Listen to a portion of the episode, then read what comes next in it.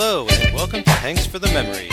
You got a friend in us. I only do that for the Toy Story episodes, and this is episode 43 Toy Story tunes and TV specials from 2011 through 2014. I'm Mike Manzi. And I'm Joey Lewandowski. And Mike, I will never again criticize, not that I've been, not criticize is a strong word, but I've been saying, you know, on the Angels and Demons, the Da Vinci Code, these very complicated, convoluted plots, that I finally felt like you had to deal with what I had to deal with on a lot of the Tom Cruise, the plot summaries. Here, I've never had to summarize five different movies in a single episode. I mean, they're not like wildly complicated plots, but that's not to say they're not not wildly complicated. Like they're all they've got things going on. I'm interested to see how long these breakdowns are of three six minute shorts and two 22 minute shorts. They are of varying degrees of depth and length, so we'll see.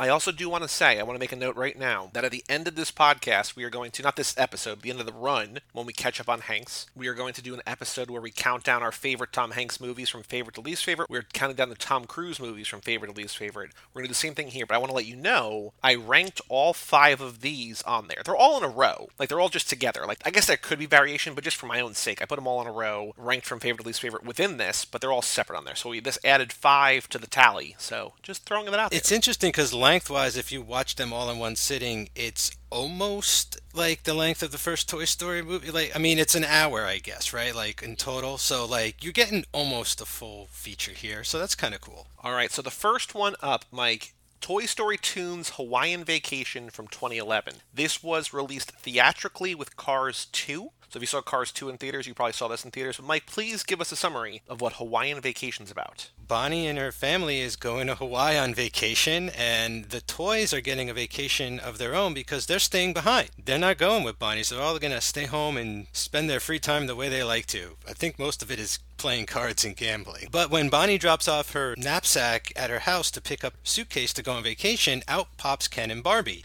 They escaped from the uh, kindergarten and they thought that they were going to wind up in Hawaii on vacation of their own, and they are remiss to discover they've landed in Bonnie's room. So Ken and Barbie are all dolled up and ready to go on this Hawaiian vacation. Ken is mostly the one whose dreams are crushed. The crew and Barbie turn the toy room into Hawaii for Ken so that he could do all the things that he wanted to and give him the best vacation ever. And at the end, him and Barbie were going to share their very first kiss. And as they do so, they actually go outside into the snow. And it's very nice and very romantic, but then they fall off the porch and they have to go get dug out. And that's basically what happens. So, one thing that I noticed right off the bat here is Bonnie brought no toys to Hawaii. She's going away for ostensibly a while. We don't know where she lives, but it's not like they live the island over from Hawaii. Like they live far away that she's gonna be on like a six hour plane ride at least, gonna be away probably for a week, and she brought no toys. I was like, hmm, I wonder what's going on there. Yeah, that's a little contrived. I mean, because when I was like eight or so, I went to Norway because I have some family there, and I definitely brought my Cabbage Patch Kid, some action figures, like things came with me,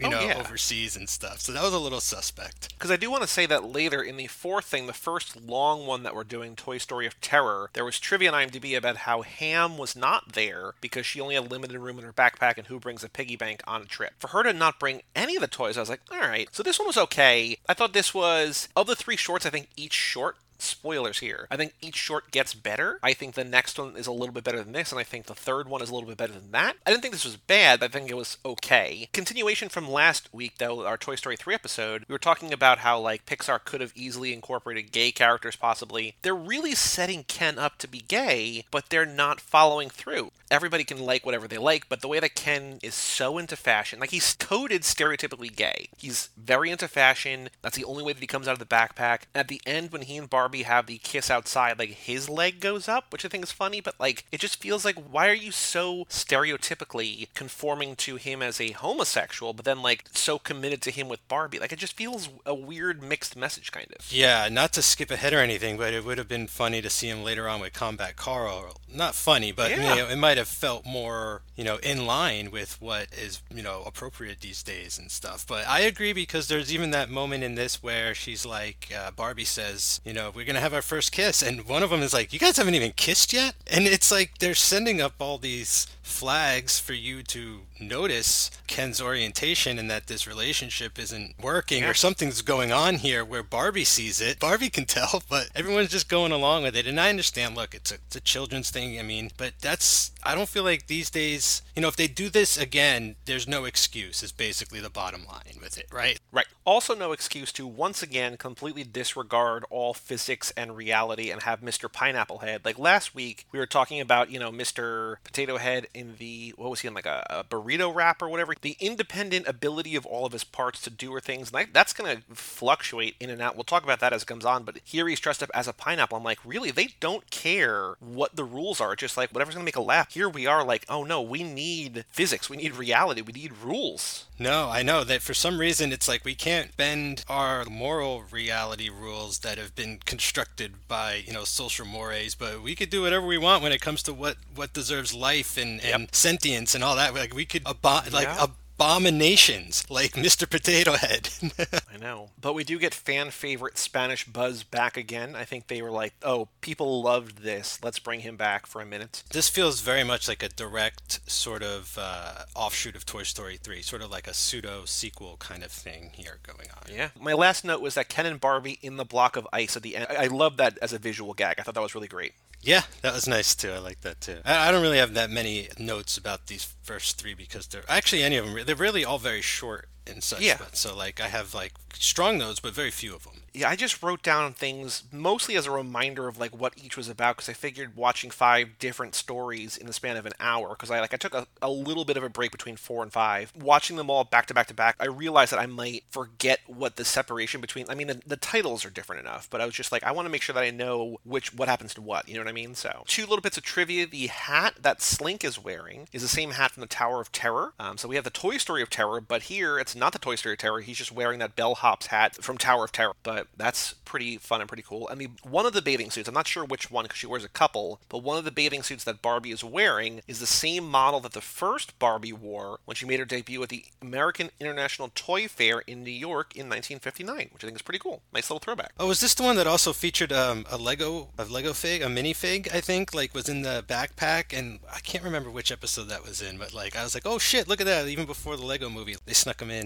to the Toy Story thing. Love it. Any other thoughts? Any other notes, or do you want to just tell us what Small Fry is about? Yeah, let's let's move it along. Small Fry is the next one. Bonnie goes to a fast food restaurant and doesn't get the toy that she wants uh, because they're all out of it. She wants to get like a mini Buzz Lightyear. It's like it's all Buzz Lightyear centric playset for the Happy Meals. The, you know they have like the they have some of them like on display. Bonnie wants that one, but they're not allowed to sell them. But that one, that mini Buzz Lightyear breaks out, switches places with the real Buzz Lightyear, and gets taken home instead with Bonnie. Goes to her room and is immediately found out by the rest of the toys Yeah.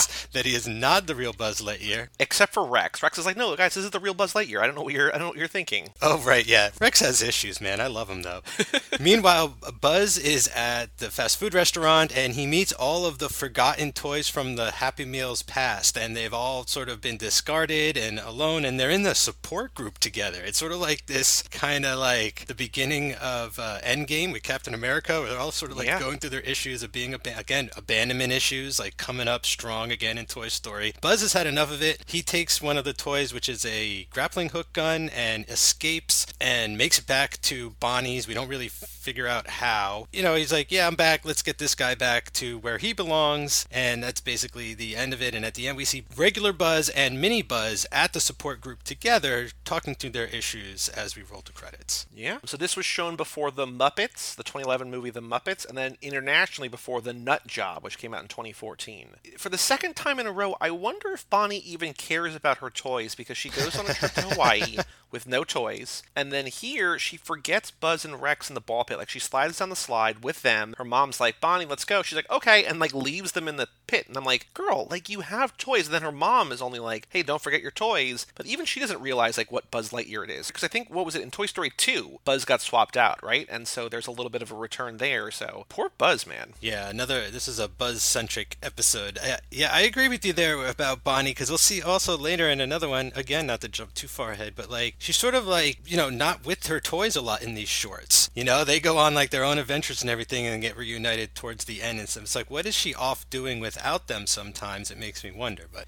on that note, really quick, I want to say that like not only is she not with the toys, but these, considering we're doing this for the Tom Hanks podcast, Woody's barely in any of these. Like he's in all of them, but he doesn't like have anything to do in any of them. Like we're covering this ostensibly for Tom Hanks, but like for all the movies to be so heavily about Woody and his journey, these are all like I think it seems like specifically written to let other characters and new characters shine. Yeah, yeah. Like this is Buzz centric. There's going to be a Rex one. There's going to be a Trixie one. You know, they feel like they they focus more on other characters, and I wonder now, having watched Toy Story four, uh, not to no not too many or anything, but like sort of like edging Woody out, like being like get used to not seeing him too much because he may actually not be around for very long, you know, that kind of thing. Yeah, for sure. What I loved about this one and the next one, we'll get to the next one we get to the next one, is that they really have a chance to like let the creators show off the weirdness of this world sometimes. All the discarded Happy Meal toys, or wherever they're from, they're from Poultry Palace. I love the idea, like, it's basically a joke, it feels like, where the Happy Meals toys, in theory, seem cool, and then you compare them to actual toys, you're like, oh, no wonder they're free. They're, they're kind of junk. But what I loved about them was just like the creativity. Like, there's Pizza Bot, who just says Pizza Bot sad. There's the eagle in like a car that's like the Declaration of Independence. He's like, I'm history, but on wheels. Like, why don't kids love me? Like, they're amazing ideas for this, but like as a toy, you'd be like, yeah, I don't want this. Yeah. Oh, uh, they nailed it. They nailed like the crappiness of these toys, but also the the cool like appeal of wanting them too. You know, it's like they all look great, but then they just like junk. As an adult now, I look at like my nieces and nephews acquiring like Happy Meal toys and things like that too, and it's just like it's just like a vicious cycle. It just keeps on going. But I loved it. Like the rhyming names and all of the little abilities that they have. There's just so many of them. Like I couldn't even keep up writing them down or anything like that. But Jane Lynch as that mermaid, that was great too. Yeah, that's the only voice I really recognized. But hilarious stuff there. They had like that DJ animal thing too, or whatever. I don't know. You mentioned the grappling hook before. That is, of course, Gary grappling hook, which is just wonderful. Apparently, one of the discarded toys is Condorman, which is the name of a Disney movie from 1981. So they're referencing Disney, I guess, which is kind of cool. I don't know that one. And then there's a toy koala copter who's played by he's voiced by Carlos Alazraqui. I might be saying that name wrong, but he's notable for playing Rocco on Rocco's Modern Life, which I thought was pretty cool. So I guess you know he's a wallaby and koala, I guess both down under animals, and thought it was pretty cool. I like this one more than the first one, but it still it was it's just okay. You know, like it's not it's not great. I don't know you have to see this. I think the next of the three shorts is if you're gonna watch one of them, and all these first three are all on Disney Plus. So if you have Disney Plus, you can watch them for free. But the next one I think is the one that I would say if you watch one, watch the third one. Yeah, this next one's pretty insane, actually.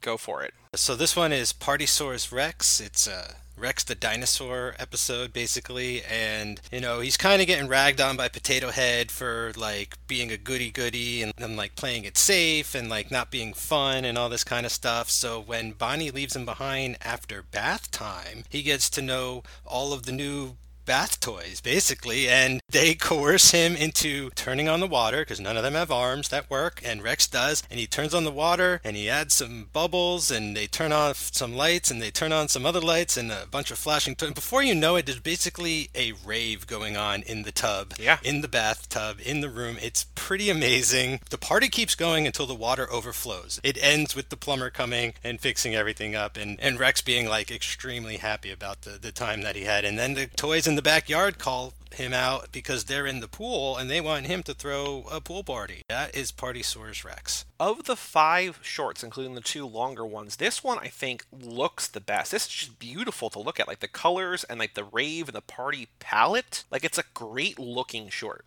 This is uh, them again, sort of showing off. I felt I was like, look, Yeah. look how far their lighting simulation has come along.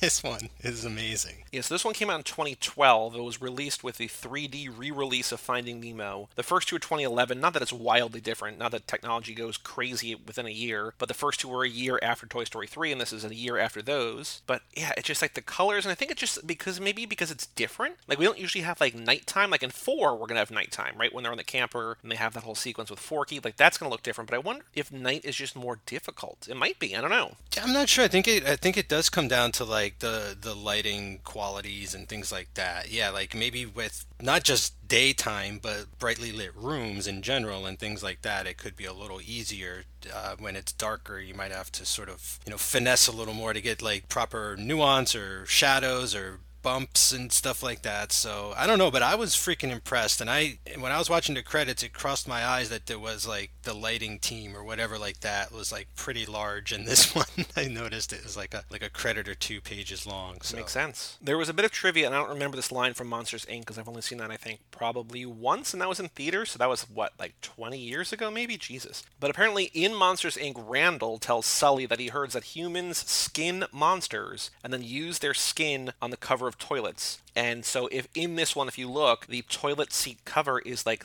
is patterned after Sully's fur, so it's kind of like a reference to that. Not that they skinned Sully, but they just you know that's hilarious. It's still a kind of a funny reference. Yeah, because I've seen toilet seats with that sort of furry top lots of yeah. times before. I think what also works well with this one is what worked well in the last one. What my favorite parts of the last one were like the group sessions with all the different toys, and what I liked about this was like all the different variety of the tub toys like it took me back just as a kid yeah. playing with toys in the tub and stuff and then like in in the pool and things like that. So like it was just really cool to see oh man like these writers understand the variety of toys out there right? It's not like they just yeah. put like again like threw a combat carl in here because they could. It's like no these toys like belong in the tub and you know that's what they're meant for. So it was kind of interesting to be like it was almost like a foreign exchange kind of thing going on where rex was visiting another part of the house for once. Yeah I also like there feels like there's a trope in here that I'm sure Brian Rodriguez over on High School Slumber Party has seen a lot where like Rex seems like he can get away with this because he's like he's the outsider like he might never see these toys again. So he's like the you know the high schooler from a different school who's like at this party for the one and only time he can like let loose because he's just like the cool guy now. And like you hear his thoughts like oh you know party pooper Rex or whatever Pooposaurus Rex or whatever they're calling him in the room. And then he like whatever he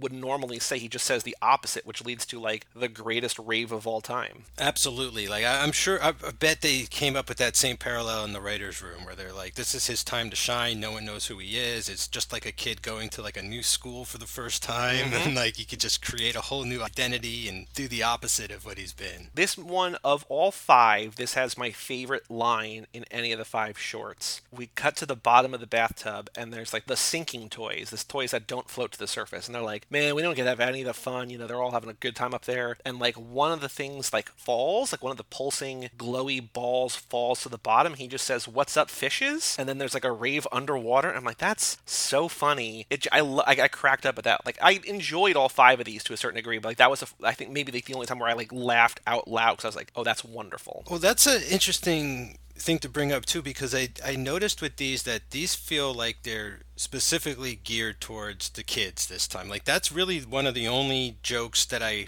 found was like, and maybe that's why I was like, ha, at that too. Like I actually made a noise at that joke because it's like yeah. one of the very few jokes in in these I feel that are catering towards adults as well. Which is weird because like you know Finding Nemo and whatever uh, the, the, Muppets and like Cars too. Like yeah, they're all for kids, but like Toy Story's for kids too, and like they're all you know Pixar or the Muppets. Like they have jokes in there that are for adults too. It feels weird that they're catering so specifically to like little kids, right? The Muppets especially was not created for children originally. Like I don't feel, I feel like people forget. You watch those Muppet shows and like they're designed. Those were primetime shows. Like I, I don't know a lot of kids that could stay up late to watch that when they very first aired. I mean, I think later in syndication they started airing earlier because they realized, hey, like lots of kids are watching these also. I mean, I don't know, maybe because I I'd gone back and watched those at least the first three seasons of the Muppet Show over the last couple of years, and they're very irreverent, very crazy types of comedy, and like the guest stars, everyone from like Steve Martin and all everyone is on that show. So it is a little weird, but again, it still works. You know what I'm saying? Like it's amazing how you could take all that out of Toy Story and it still plays extremely well. Maybe because they're shorter. Maybe. I got nothing else about this one. Do you have anything else, or can we move on to Toy Story of Terror? Let's move it on. So these next two, they were both on. I remember them being on ABC, like on a Sunday night or whatever, like eight o'clock. Like I remember TiVoing, I think both of them, because I think I'd seen both before. Uh, they did not play in theaters. It's not like that 22 minute Frozen thing that played before Coco. Do you remember that? Like that whole like oh my god, that bro, terribly boring Frozen thing. Like I love Frozen, the first movie. I like the second Frozen movie, but that short, whatever it was called in the middle that they played before Coco, was like this is unbearable. Yeah, we went. I took my nephew. We thought it was gonna be like you know eight minutes. It was 28 minutes. It's this length, and just it keeps going and going. And like, it's not terrible. Like, it's not the worst thing I've seen, but it's not good. And the fact that it's so long, it's like I, I just want to see my movie. Like, I'm willing to put up with like a five or six or seven minute short, but like, this is crazy. Like, what are you doing? Yeah, it was out of control. I think they, I think they learned from that now, where it's because they eventually took that off of the prints, and then they were like, okay, I don't think we should put any more episodes of TV on before a movie. Right. Yeah. Oh boy. But please hit us with Toy Story of Terror. Okay, this is the Jessie centric episode, and quite a horror themed one at that. It starts off with Bonnie and her family are going somewhere on vacation, and they stop at a motel. And I said, okay, now Bonnie wants her toys. She finally cares about her toys. Yeah, I guess they, whenever they don't need to take a plane, I'm assuming, road trips, as we know in Toy Story 4, they come along for the ride. Yep. So it's a dark and stormy night. Jessie is dealing with her claustrophobia. She sort of gets trapped in a box in the back of the trunk for a minute and has a panic attack. When they get to the motel, they all sort of go off exploring. There's something in the motel that is stealing the toys like from around every corner. It's like lightning fast. It moves in shadows. You can't tell what it is. It turns out to be a lizard that mm-hmm. the owner of the motel has and it goes around the motel collecting not just lost toys but it seems like it is like just whatever toy it can find it gets it it grabs it it brings it back to its owner and the owner of the motel puts it up on ebay and he has collected all of bonnie's toys without her knowing it apparently and they're all going up for auction. Woody has been sold for $2000 jessie is being sold. She has to go into the box and face her fears of claustrophobia in order to save Woody. She is cheered on by aforementioned Combat Carl and his trusty Combat Carl Jr. She gets the courage to rescue Woody, save the day, and at the very last second, she is able to sort of like signal Bonnie, and Bonnie sees that all of her toys were behind the counter and stolen by the owner, and her mom makes a big fuss, as she should, and Bonnie gets all of her toys back. They go in the car and they're off on the road again, all safe together. Yeah. For a short called Toy Story of Terror, it's not all horror. It's kind of horror adjacent for the first half, and the second half is kind of just like a regular Toy Story. We gotta escape, basically. But do you think is this the scariest thing that's ever been rated G? Because like there's some like legitimately not like scary to me, but like to a kid, like I feel like because not a lot of stuff is rated G anymore. Like G is basically like oh this is like anybody can watch this, right? But like I feel this is kind of scary for G, and I, I'm trying to think if there's anything scarier that's ever been made that's been rated G. I think I agree with you. At least since the rating system sort of expanded. You know, back in back before the '80s, it was just G, PG, and R, I believe, right? right? And so like there was way there was so yeah, much. Like Jaws is PG, right? So like that doesn't that's yeah, yeah. And there's like G-rated movies with nudity because you know it a it's not a big deal, but b it used to be even less of a big deal because it's just natural or whatever. So like the ratings system's always been really weird and wonky, but when it comes to stuff like cartoons, like this is like the parts of this that are supposed to be scary, I feel are pitch perfect scary for children kind of thing, and like it gets horror movies sort of perfectly right. And we have Mr. Pricklepants, that's his name, right? We have yep. Timothy Dalton sort of like explaining the tropes of a horror film and everything, and I feel like all of that stuff with Jessie and her panic attacks, like that feels like real as an adult. I'm like, yeah, I I relate to Jessie right now and stuff. So I feel like maybe this this is very intense for children. I think the way that they got away with it is they really drop it hard once they get caught, right? Like once they're all put up for eBay, it sort of becomes Toy Story two and a half, where they're just being sold online again and they have to like you know, get out of there. So I feel like Buzz could have done all that in two seconds, but Jessie needed to sort of like learn her lesson or, or something like that. But it's pretty good, like for scares and stuff while they last. Also, in terms of being Toy Story two and a half, it's hard to see because you have to pause it at the right time. And I found this on IMDb trivia. The person who buys Woody, he's getting shipped to Al's toy barn because, of course, he is. Because Al just can't not buy him. Um, and he won't get him. I love that. That's great because he's still not getting it. Nope, nope, nope. Okay, let's talk once again about the potato heads. So, oh my god. At the beginning of this, Mr. Potato Head takes out his ears and is like, I can't hear you, and like the sound gets muffled, right? Yet Mrs. Potato Head can, like we saw in 3, can see through her eye that's in a different building altogether. Later here, they're following Mr. Potato Head's hand, which is acting as a guide. It feels like either there's no consistency or it's just like whatever the toy wants, the toy can have it happen, which seems crazy. Yeah, Mr. Potato Head feels like he exists in this loophole in a way, right? Like because he's so he's like interchangeable parts because he can, you know, be an old man or a young boy. Like I noticed in one of them Bonnie sort of has him with the backwards hat, no mustache. He looks more like a kid. Potato head. I feel like he's a rule breaker. He's sort of like the Neo, right? Of like he can rewrite the Matrix however he needs to in order to like walk around as a thing and do what it needs to do. It's awesome though. Like I'm really growing on to, like that idea, the concept that like he's of his own kind of thing. Yeah. Also of his own, we get Combat Carl here, and I don't know if you heard, but Mini Combat Carl says a line that is near and dear to your heart. Oh, does he say third time's a charm and I missed he it? He sure does when he's using the paper clip to try to unhook from the case and he drops, he's like, all right, third time's a charm. I was like, oh man, there he goes. That's great. I also love the uh, having Stephen Tobolowsky as the desk clerk. I love him when he pops up and stuff, hearing his voice here. Like he's got such a very, I mean, I guess iconic voice. I just know him because he's been in like 200 things probably. Uh, but I love Tobolowsky. You've seen Rick and Morty, right? Oh yeah, I love Rick and Morty there's a moment in here that reminded me of Total Rickall. Like I just watched the whole series for the first time while four, like while the Whoa, back half of four. that'll airing, melt so. your brain. Like you oh, didn't oh, yeah. have seasons off or anything like the rest of us got. yeah, no, it's it was a lot in all in order. But there was a moment here where like they were trying to figure out who they could trust, and I'm like, this feels like Total Rickall, where they're even counting. They're like, all right, we got one, two, three, four, like everybody partnering up, and I'm like, this just feels like the same kind of whatever like Rick and Morty is making fun of. It feels like they're kind of maybe not making fun of, but like referencing, right? Like just like I guess traditional horror tropes. Like, okay, let's stick together, and then in Total Rickall, like they're like, oh, that's that number doesn't mean what you think it means. It means something else altogether, or whatever, right? And like here, before they're able to even break off into partners, like the iguana or whatever, the lizard of whatever kind, kidnaps like half of them. He just like keeps sucking like Mr. Pricklepants goes, and then the other goes, and the other goes, and just like, oh, like all this planning is for naught. Yeah, it's pretty funny. I mean, I didn't pick up on that, but I think that this is definitely something that comes up in, you know, more than just like a horror thing though, where it's like teaming up or splitting up or anything like that. And I, I just thought it was all just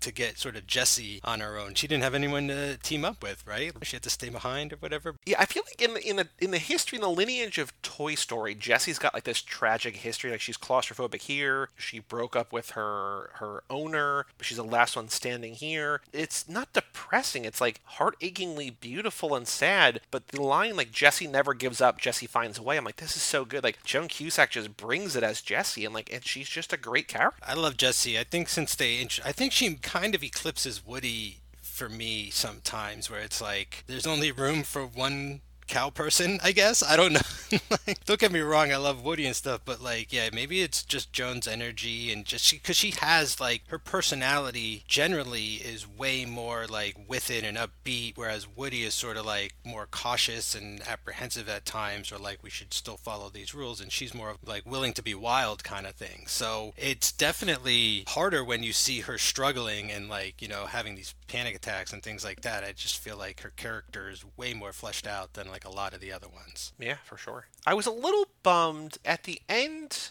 here, Jesse finds in the lizard's mouth that he's got Combat Carl's hand, he's got Mr. Potato Head's arm. Like it felt like the, lizard was like just in pain from those and wanted to spit them up and would be fine, but like he spits them up and then he's just mean again. I'm like, it feels like there's kind of like a missed opportunity there to like, like it just feels like no matter what, this guy is a monster. But it feels like it could have been a, maybe a teachable moment. Like people who are acting out just have something that like you can help them get through or something. You know what I mean? Yeah, I had a problem. Well, I had a problem with it being a lizard, but but I definitely had a problem with the lizard not being on the toy side at the end because, I mean, we run into the cat in the next one, but the whole sort of cycle with the dog through the first three movies is where it's like a perceived threat and then it becomes like a friend kind of thing uh, by the end, and then it just is too old to do anything. But I, I actually wanted this not to be a lizard. It kind of threw me off a bit because it, it looks more like a toy. It's not very realistic looking, and I feel like maybe if it was a dog or a cat or, or something more domestic, yeah. Uh, you know, it, it would have played a little bit better. I also think that, like, in the next short, Toy Story That Time Forgot, we have another green thing eating pieces and choking on them. Just like, how many times are you going to go to that well? Yeah,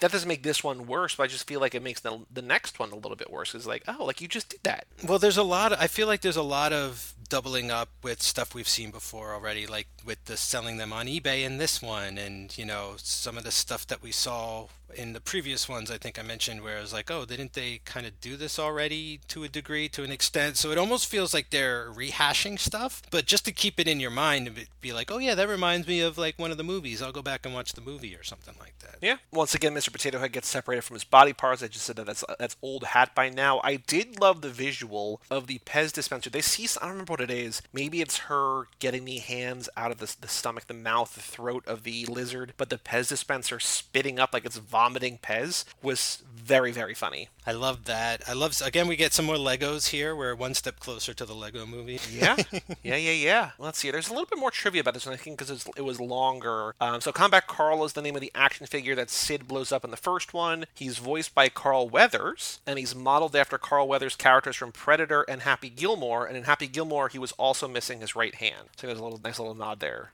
I thought it was Combat Carl because it was Carl Weathers because he was Action Jackson. Maybe. I mean, it might be all of it. This is just okay. IMDb trivia. You know, who knows if that's right or not. But so in the graveyard in the opening, there's a tombstone that reads R.I.P. Simon J. Palladino, a public servant with a unique vision. And that was apparently a secret identity of Gazerbeam in The Incredibles, which I think is a nice little reference. And at the end of this uh, short, Bonnie is seen wearing a DJ Blue Jay t shirt, who was a minor, DJ Blu ray maybe DJ Blu-ray. This trivia has it spelled two different ways. Either DJ Blue Jay or DJ Blu-ray. Whoever it is is a minor character in the Small Fry short that we covered. Yeah, that's the DJ one I was trying to. Okay, remember. yeah, yeah, yeah. Okay, yeah, that's funny. so like she's wearing a T-shirt at the end of this that's like referencing that character, which I think is kind of a weird niche thing, but it's also pretty cool. Well, I like that because it means that like all those toys exist because in the outside world they're part of a much larger thing right? Like they have right. they, they each have their own toy line in real life. So you could probably get dj blue jay uh, like, like a big one you know that actually like plays music or something. Yeah. I think that's all i have. I think of the five this was my favorite. Again I, I think none of these stack up to any of the movies i don't think but of the five i think this was the most interesting. I think again maybe just because it's jessie centric i don't think she's my favorite but i think she has the most interesting stories about her but this was my favorite of the five I think. Yeah, I think so too. This was the one I'd I'd actually seen them all before, but this was the one I'd seen the least. I'd only seen this one once. I'd seen the next gotcha. one like a couple times. I think my nephew really liked the next one when it first came out, uh, and I had seen like all the shorts just you know uh, on demand or whatever or something. I think so.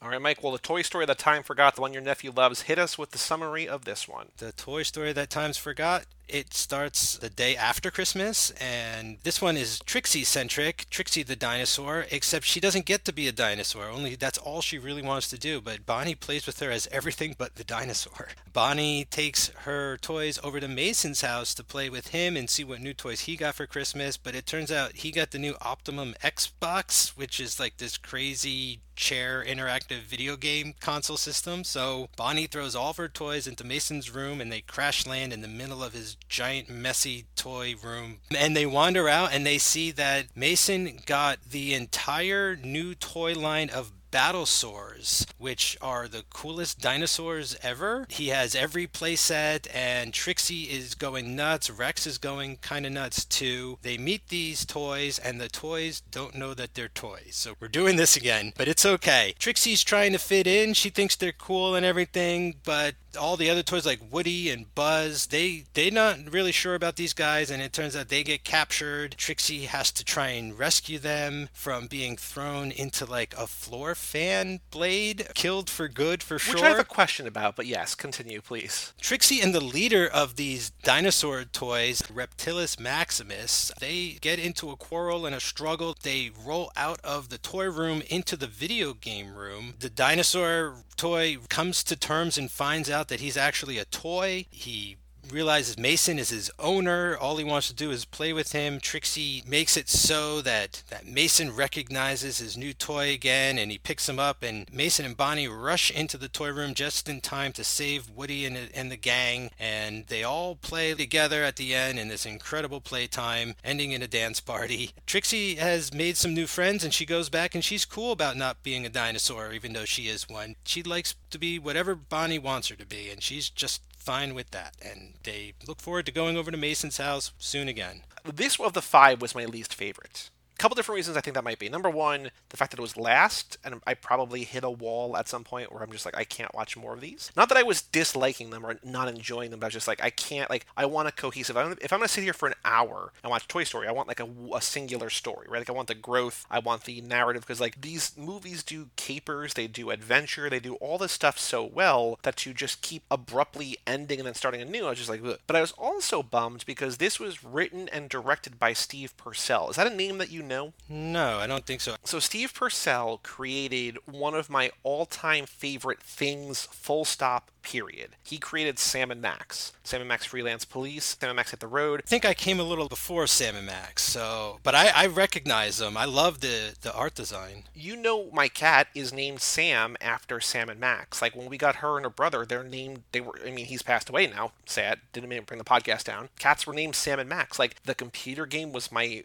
It still might be my favorite computer game of all time. The comic series was great. The cartoon was great. Like I love Sam and Max so much and have someone so subversive and weird then go on to make this. I was just like oh okay. You know what this almost feels like a bit of show us you can play ball kind of ism here? Like you know because we're retreading a lot of old ground but we're doing it with a new character and it also we're getting a little more depth. She's more she's going on more of like a Jessie journey here where she's coming to terms with who she is and this kind of thing and i feel like certain beats play really well but for me it is just too repetitive. Knowing that this guy came from things before and bigger things, it just it kind of comes across as like a tryout. You know, I don't know if he's done anything for Pixar before. I could be totally wrong. So he has. He did. Believe it or not, before this, he wrote and co-directed Brave. Oh shit! I, I really liked Brave. So if you look on IMDb, he's got two directing credits. He has Brave and this, and he has 21 writing credits, including like a dozen, no, probably like 15 or more Sam and Max things. Like they had the Telltale video game series that came out like between 06 and 08 or so. So there's a bunch of those. There was the cartoon. There was the video game. Like all the stuff, like video game stuff, and then out of nowhere, Brave, and then another video game, and then Toy Story: That Time Forgot. Like I don't know how his career went this way. I don't know if it was was an,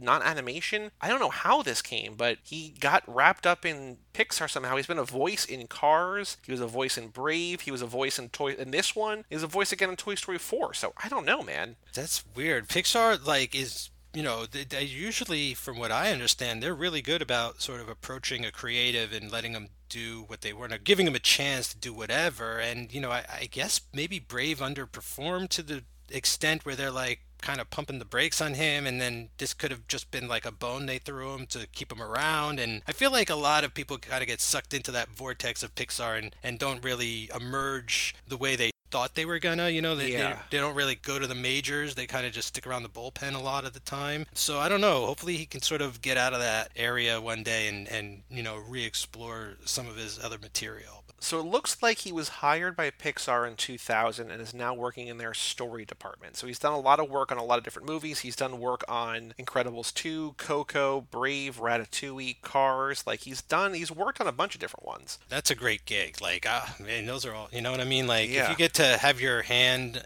and any of those pies, and he's in all of those pies, so I'm sure he's happy. it sounds like a good a, a, good trade. But I feel like seeing his name, I like set myself up for this. Like, oh my god, like I'm gonna love this one. Like we were talking about before, like these are for kids, but they're also can be for adults. And knowing how like weird and surreal and wonderful Sam and Max is, I'm like, oh, this is gonna be great. And then I was just kind of, I don't know if I had set myself up for too much for success, but I was a little bummed out, or maybe it was because of the fifth one, or maybe just because it was my least favorite of the five, even for watching them independently. You know, you always sort of bring that with anytime you see a creative name that you recognize and you really like, it's I think we were talking off air about devs, right? And we're like, man, we both love Alex Garland, but like it just doesn't. It feels like he could have been more Alex Garland here. Like he's sometimes like maybe he pulled himself back, or it's just not. I was expecting more. Basically, is what it came down to. You know, so like I definitely know where you're coming from when uh, when that stuff happens. Oh wow! So he in Toy Story 4 did the voice of the dummies, like all Gabby Gabby's personal assistants, like those very creepy dolls. So that's him. So I'll keep an eye out or an ear out for that. If you have to give a ranking, my ranking would be the fourth one, which is Toy Story Terror, then Partysaurus Rex, then Small Fry, then Hawaiian Vacation, then this one. Where do you where do you fall on the five? Now that we've kind of discussed all five to a certain extent, we're gonna have more to talk about here. Like where does this rank among your favorites of these five? And are there any that you like love or any that you really don't like? Or are they all just kind of like, yeah, they're good? So I actually loved the Party Partysaurus Rex one. Like I just thought that was Okay. insane because it just went full on rave. And you know what rave? Like I've seen like they bring the foam out, right? Like they could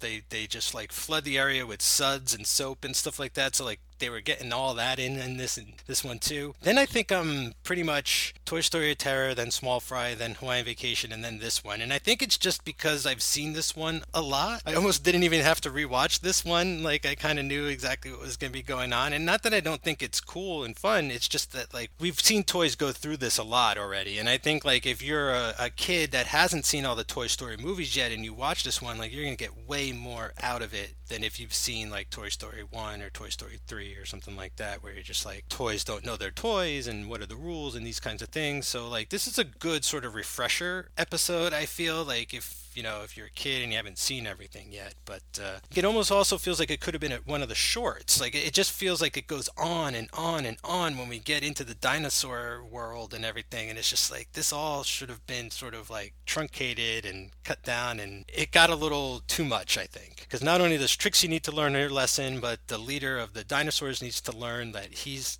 not a real dinosaur. So there's way there's way more happening that they're trying to establish. Yeah, what I would like to talk about specifically in this one is something you brought up in your recap. Let's talk about that blade, that fan, that spinning wheel of death. I don't know what it is supposed to be, but whatever it is, it's in a kid's room. So I don't think it's going to be wildly unsafe. But so say for instance like a computer fan, right? Like it's just something to keep something cool. Like it's an electronics thing that keeps things cool or whatever. It's an exposed fan, who knows what. If a toy in their toy dream world when like kids aren't around is quote unquote killed by one of those. Do they get destroyed in the real life? Is the toy's imagination and reality overpowering of you know like do you know the question i'm asking if Woody is thrown into the fan and he's like all diced up and you Yeah. know he's in pieces, is he considered dead? Even if you were to sew him back together, would he have like memory loss? Would he have amnesia? Would he know who he was? Would he be a new toy because you've had to reconstruct him? Well, I'm wondering that, but I'm also wondering if you would see, like, I think in the beginning of three, like, there was that train heist, right? Mm-hmm. You see this, like, incredible set piece where, like, there's the train full of trolls, and Woody and everybody's trying to save them, and the brakes are out, and then Buzz saves them, but, like, you cut to the reality, like, actual reality, and the train just, like, is on, like, a little track and it falls off or whatever, right? I was wondering if Woody is so convinced that he's about to get diced up by this fan that, like, your question is also valid. Like, if he gets diced up, does he have the horror memories of dying? Does he remember dying? Is he like Tree in Happy Death Day, where he's like, I remember dying? Or do we, like, see him fall into the fan, cut back to reality, and it just, like, either stops the fan or just kicks him aside? You know what I mean? Yeah, I think it's a matter of perceived reality, like we were trying to get into with the, in the last episode, where it's like, what do they see when they're being played with? What do they see when there's no kid in the room? Like, how real are threats that aren't really real in real life? So, like, the way I was thinking about this was it kind of just looked like, let's say it was a fan, like a little fan you keep in the corner when it gets too hot on like a summer day or something, and they sort of like took it apart maybe so they could throw something in it. I almost feel like they would cut to something like an Ant Man joke, you know, where like in Ant Man, it's like, oh no, the Thomas the Train Engine is going to run me over, and then you cut to the real world scope, and it just sort of like falls off the track, and it's just like the Yeah. most minor of consequences kind of Right. thing. So I was always kind of thinking like Woody definitely thinks he's going to die, but what's really going to happen is he's just going to sort of like jam up the fan and get stuck in it. But it's just that idea of like what does he perceive as real Right. and and to what extent can he see past that? Like, is it the Matrix where, like, if you die in the Matrix, you die in real life because the body cannot live without the mind? You could obviously play with Woody as a toy, But then, like when Bonnie goes away, is Woody just dead in that reality forever? I don't like it's it's oh a my weird god, thing. that's it's so crazy to think that like, all right, guys, like Woody's back, he's been put back together, but like, just remember, you know, he's not the same anymore. Like, it's so sad to kind of think about that. right. It it also goes along with the rest of the toys too. Like, what's gonna happen to Buzz? Like, if Buzz cracks, or, or or if like, you know, what if his batteries? You know, when batteries sort of like leak and corrode and all that. Like, what's gonna happen to him then? They're making me feel too much for these toys sometimes. I know. Anyway, that's what I was thinking while I was watching this short. Uh, weird, right? But I was thinking was how lucky this kid was that he got every fucking thing in the entire series on the back of the card in the dinosaur land. He got like overloaded. And he got that new Xbox thing or Infinity Box or whatever, the Optimum X. That's another thing that was kind of annoyed me about this. Like, I know that this is called Toy Story and that, like, you know, the imagination is the most important thing, but, like, to be like, hey, toys are better than video games, it's like, come on, come on, guy. Like, we don't, like, come on. I wasn't sure if they were trying to say like toys are better than video games, but it was definitely like remember to like go outside. Like that Yeah. was sort of the end where it's like it's cool to look at screens all day too, but like gotta you know go run around and hit a baseball or something. And like thankfully my nieces and nephews do do stuff like that as well. I think that's everything that I've got. Is there anything else that you want to say about any of these shorts? No, not really. Kind of feel like we talked about them a lot considering what they are. I know we got one more coming up. I saw on Disney Plus they released something new, so we'll get to that after Toy Story 4, I'm assuming. I don't know if Hanks is in that, though. He's on the poster or whatever, you know, like Is he? It's him and Bo Peep. I haven't clicked on it yet, but I have Disney Plus, and in the Toy Story sort of Pixar section, it, it came up like that. So in the Toy Story franchise, right? I was looking at this last night because I was trying to figure out what actually. Because I remember you had said that to me. I'm like, I don't remember because I I had had these on the thing. I had these on the list. So okay, so there are obviously the four of those. There's Forky asks a question, Oh, those are amazing. but he's not in those, right? Woody has not appeared in any of those. Okay, so there is a short called Lamp Life, which reveals Bo Peep's whereabouts between leaving and reuniting with Woody between the events of Toy Story 2 and Toy Story 4, was released on Disney Plus on January 31st, 2020. So we'll add that when we do Toy Story 4, we'll also do Lamp Life.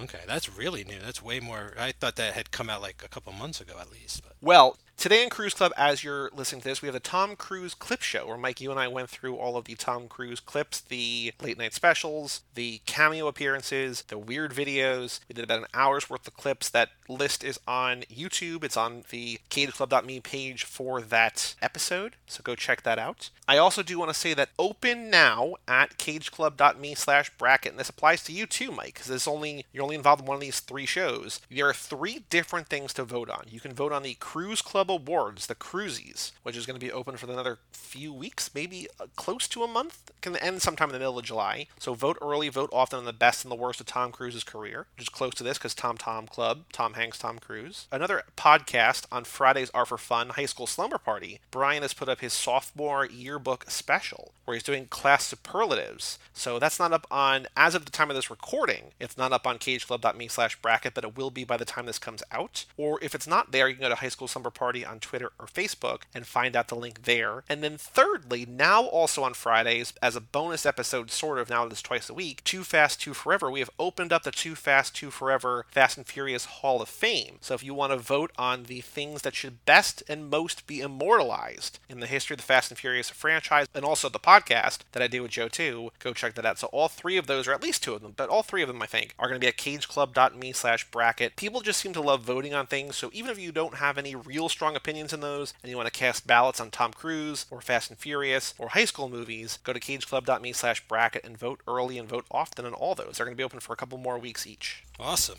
Yeah, go mad with power. Now's your chance to decide the outcome of something. Seriously. So next week on Cruise Club, like I mentioned, we have the ranking Tom Cruise's movies episode, right? And you and I count down from our actually count up from our least favorite all the way up to our favorite Tom Cruise movies. What will we match? You'll have to listen to find out. Losing it. But on this podcast, we are going to be covering 2011's Larry Crown, which that is the one, that's the Tom Hanks directorial second effort, right? Yes, with Julia Roberts. Yes, and our guest on that episode, unless things break bad, will be Michael DeManico of the Julia Roberts podcast, Not Her Again. So if you want even more Julia Roberts coverage and also Meryl Streep coverage and also now Katharine Hepburn coverage, go check out Not Her Again, uh, the podcast where Michael and his uh, partner Walt and other guests just stop by and talk. I stop by to talk about some movies and stuff like that. So Not Her Again, go check that out. Tom Cruise as Woody, I don't think works. We keep saying Oh, no, yeah, right? I know. I, I didn't even think we were gonna get back and- and do this one again because we've already done this so many times. Yeah, I think we were we fell we fell down on Buzz for him, right? Yes, I think so. And then Woody as America's dad, Tom Hanks as Woody as America's dad. Again, not in these a ton, but yeah, right? Like he's America's dad. Wait, did we mention on one of the Toy Story episodes? I had to have brought this up because I'm thinking of it now. But if Tom Cruise played like a toy from one of the Mission Impossible movies, like a like an action, one of his own action figures, No, I don't think you have. That's like a Combat Carl style Ethan Hunt. Yeah, like he's playing Ethan Hunt but as an action figure, and that would be amazing. I guess the closest we have is either Combat Carl or Duke Kaboom, right? So that'd be very cool. As it stands right now, Tom Hanks as America's dad as Woody, I would say yes for sure. Mm-hmm.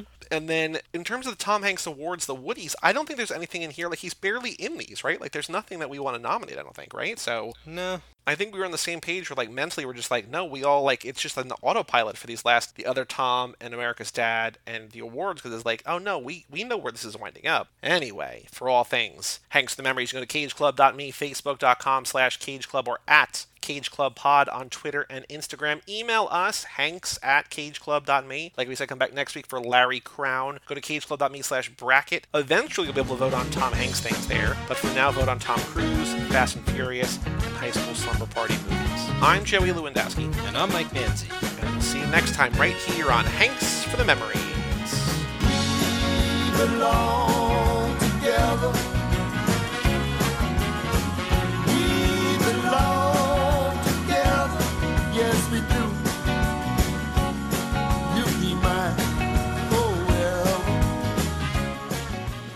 Well, Woody wants to say thanks.